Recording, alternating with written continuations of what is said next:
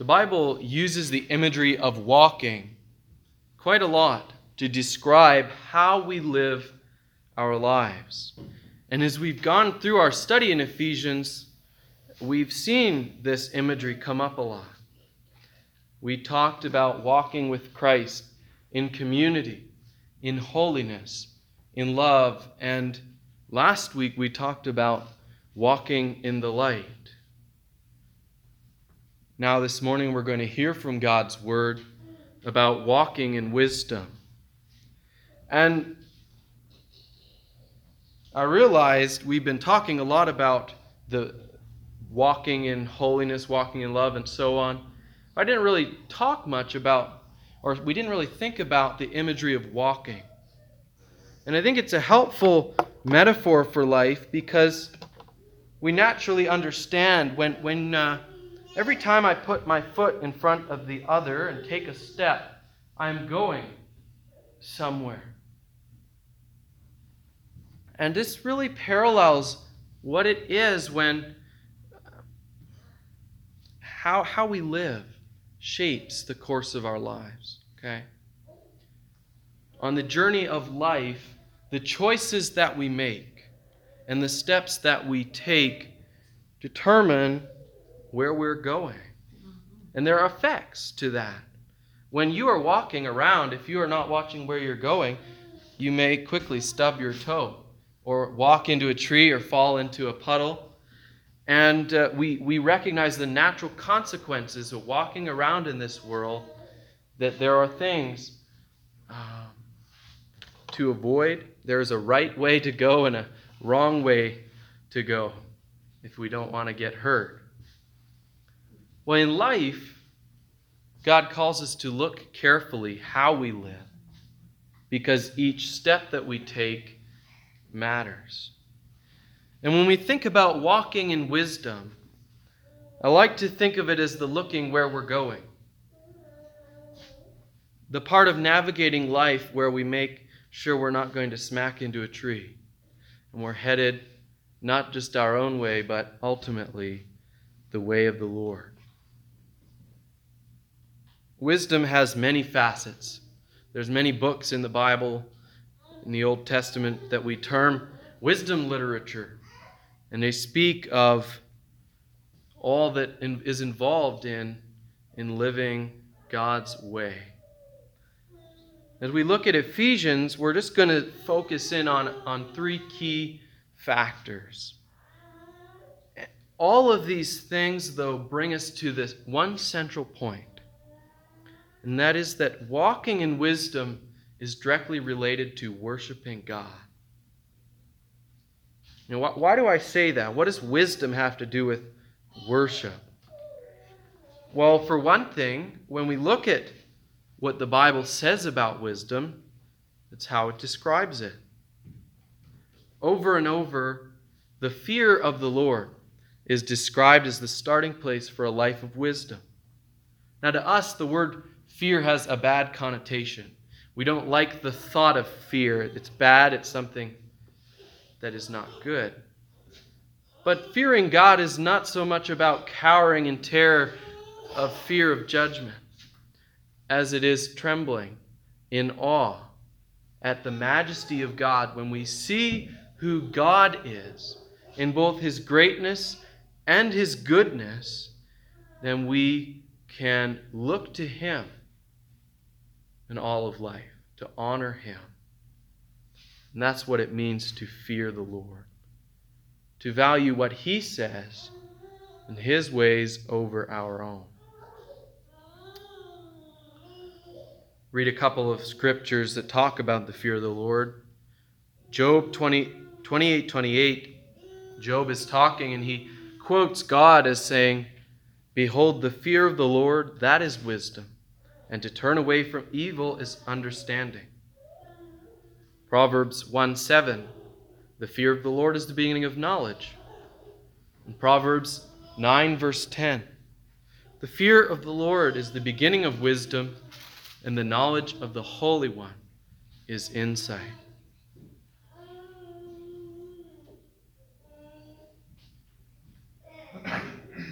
At the heart of our passage in Ephesians, Ephesians 5 15 to 21, is the call to walk wisely. And just as the Old Testament emphasizes worshiping the Lord and looking to Him, so we read in Ephesians 5 19 to 21 that walking in wisdom is a life that involves making melody to the Lord, giving thanks to God, and submitting ultimately out of reverence for Christ. These verses teach us that walking in wisdom is looking to God and responding with a life of worship. Really, the central point of living a wise life is to pursue God in all that we do. And so I say these things to keep in mind as we turn to Ephesians 5 and read verses 15 to 21. Look carefully then how you walk, not as unwise, but as wise, making the best use of the time because the days are evil. Therefore, do not be foolish, but understand what the will of the Lord is. And do not get drunk with wine, for that is debauchery. But be filled with the Spirit, addressing one another in psalms and hymns and spiritual songs, singing and making melody to the Lord with your heart, giving thanks always and for everything to God the Father in the name of our Lord Jesus Christ, submitting to one another out of reverence for Christ.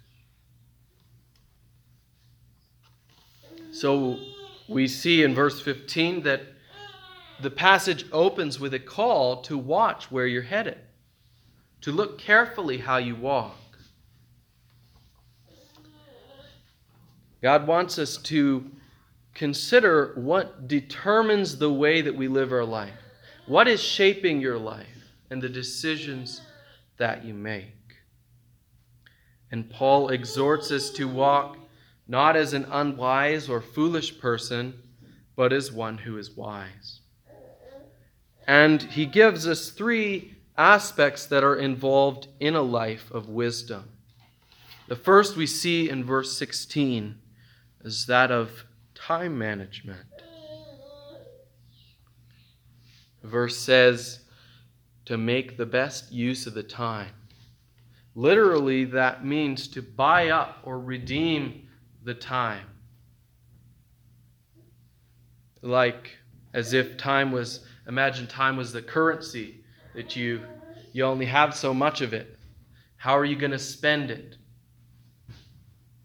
How are you going to use your time? Why does this matter to li- uh, wise living? Well, because, as the text says, we live in a world full of evil. And time is not something that lasts forever either. You can't buy back yesterday, you can only use today. And so the wise person buys up every opportunity and maximizes their time. Of course, we have to ask well, what's the best use of my time then? How do I know? Colossians 3:17 puts it very simply, I think.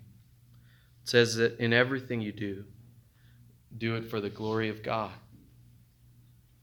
In other words, with every moment we ought to use it to glorify the one who holds all of time in his hands. That's what matters most. And we know what is glorifying to God by understanding the will of God. And that's what the verse goes on to talk about in, in uh, verse 17. Therefore, do not be foolish, but understand what the will of the Lord is. Knowing that we have a limited time, God calls us to know His will and what He has to say to us. We naturally need someone to make sense of life. And God, our Creator, who knows all things and who loves us, has given us His Word so that we would know His will. 2 Corinthians 3 16 to 17 says that all of Scripture in its entirety has been given. It has been breathed out by God. It's His words. And it is useful for instruction, reproof, correction, and training in righteousness, so that the one who belongs to God would be fully capable and equipped to do every good work. It's a wonderful promise, isn't it? That we have everything we need in God's Word to be equipped to do what is honoring to Him.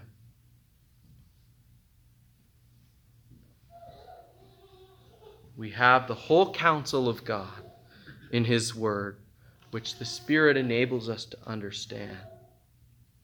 And God's Word, you know, it's, it's tough because we go like, but it doesn't really tell me, you know, where I should live or at this junction, it's like I got choice between this college or this college or this career or this career or um, do I retire now or do I retire early retirement or a later retirement or whatever questions we have. But it does speak very clearly on how we should live, on the, the manner of your life. And really, it's the manner in which we walk that's going to determine whether we're stumbling in the dark or whether we're living in the light the way that God wants us to live. We read verses like in 1 Thessalonians 4 3, which says, For this is the will of God, your sanctification, that you would abstain from sexual immorality. Or 1 Thessalonians 5 18, which says, Give thanks in all circumstances, for this is the will of God in Christ Jesus for you. Or 1 Peter 2:15 For this is the will of God that by doing good you should put to silence the ignorance of foolish people. These things are the will of God that he would have us to live in this way. His will is that we would be growing in holiness, in thankfulness, and doing good.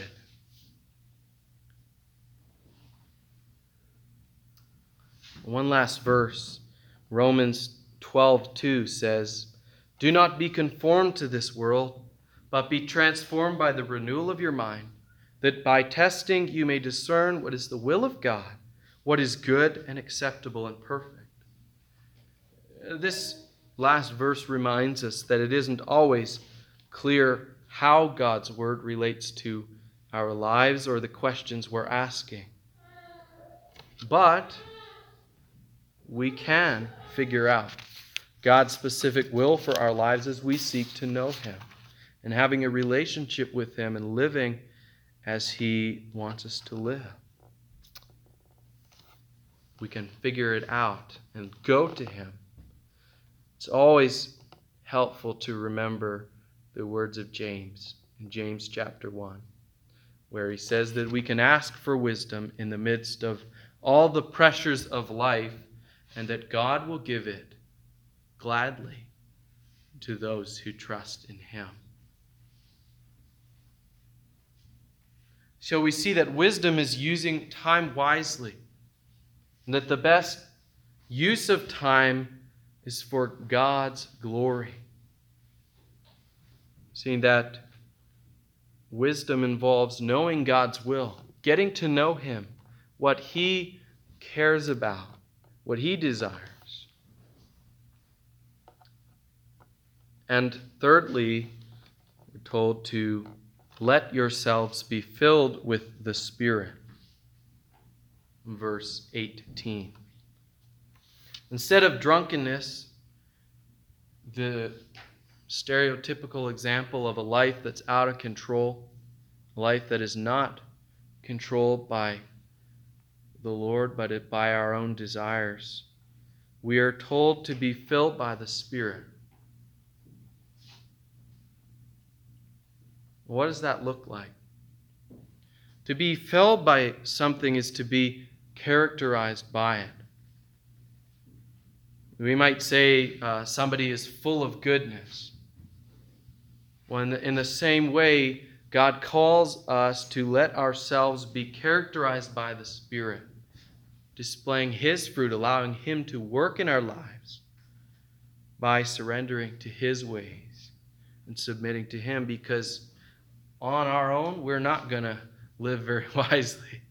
We need to look to Him and allow Him to work in our lives. And the life that is filled by the Spirit is described in a beautiful way.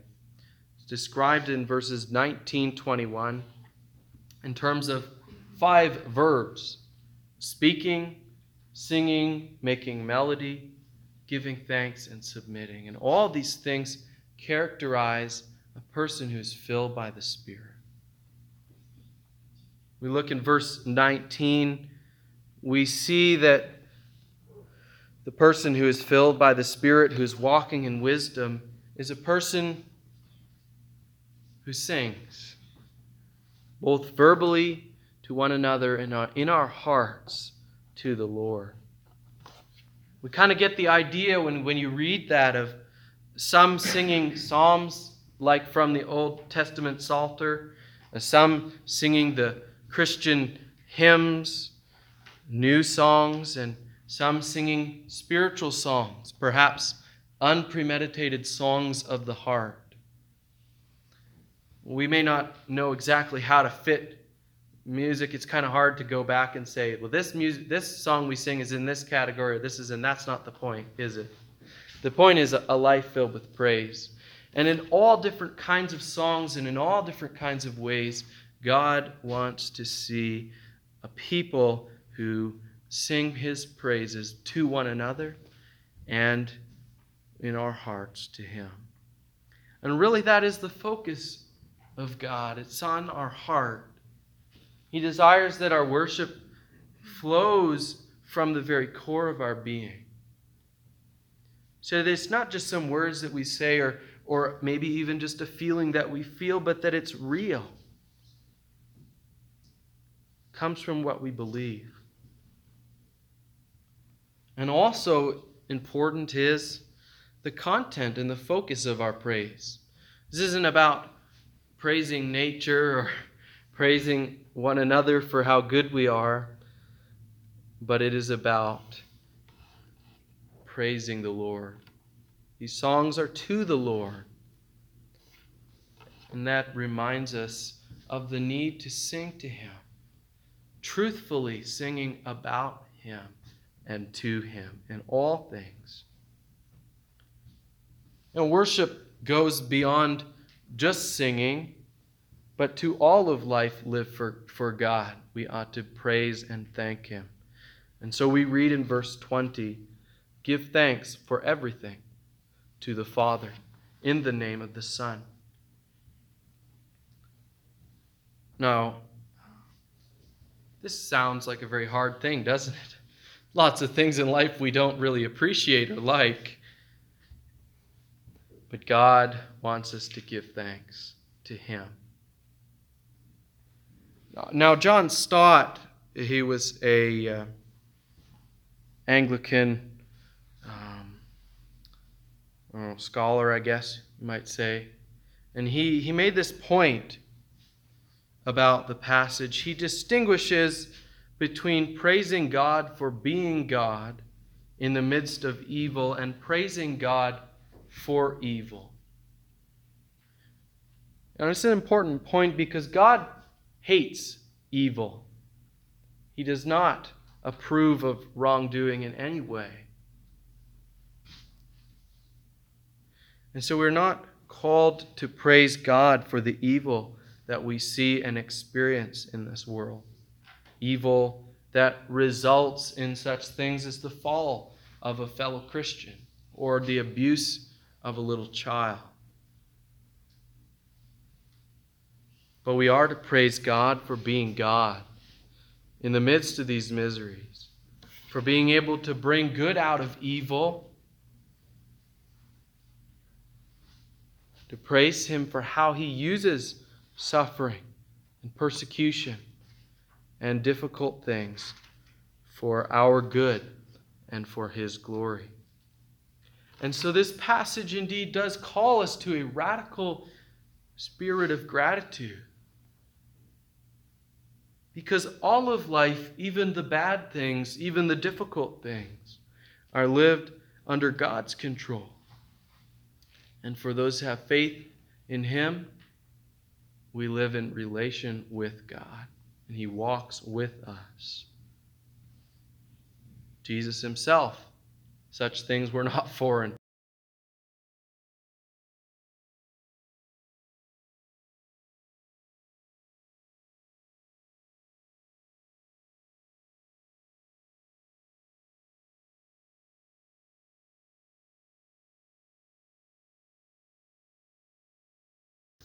God is still there, and He is still good.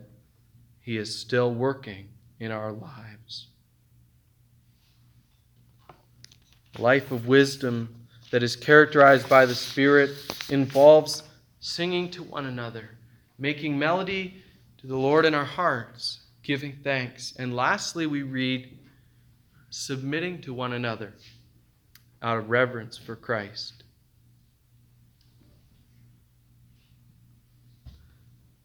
What does submission to one another look like? The submission that God desires isn't some kind of willy nilly, everybody has to do what everybody says at every moment, because that would be kind of chaos.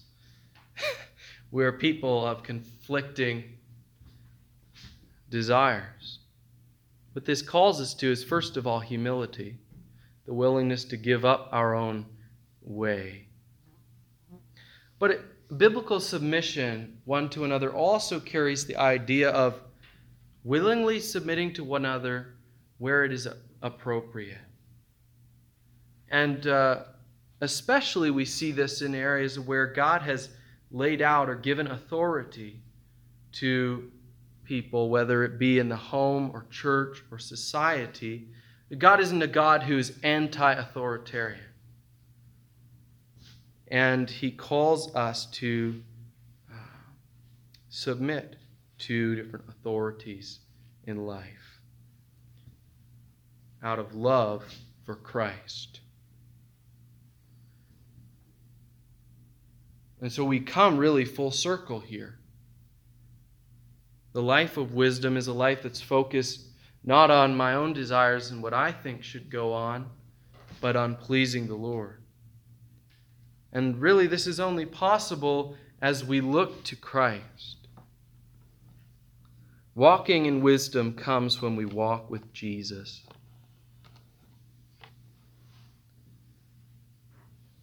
I love how Paul describes wisdom, his wisdom, in, in 1 Corinthians chapter 1. He says that the wisdom of God is as foolishness to man the idea that God would send his Son to redeem us from sin through a bloody death on the cross is mystifying and glorious. That he would choose the weak and foolish things of this world is something that's beyond the understanding of, of the natural man.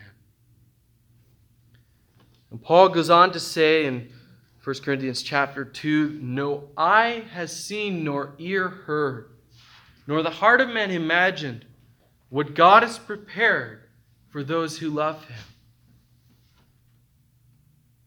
When we begin to see the majesty and the mercy of God in Jesus Christ, then we are on our way to a life that is determined by His ways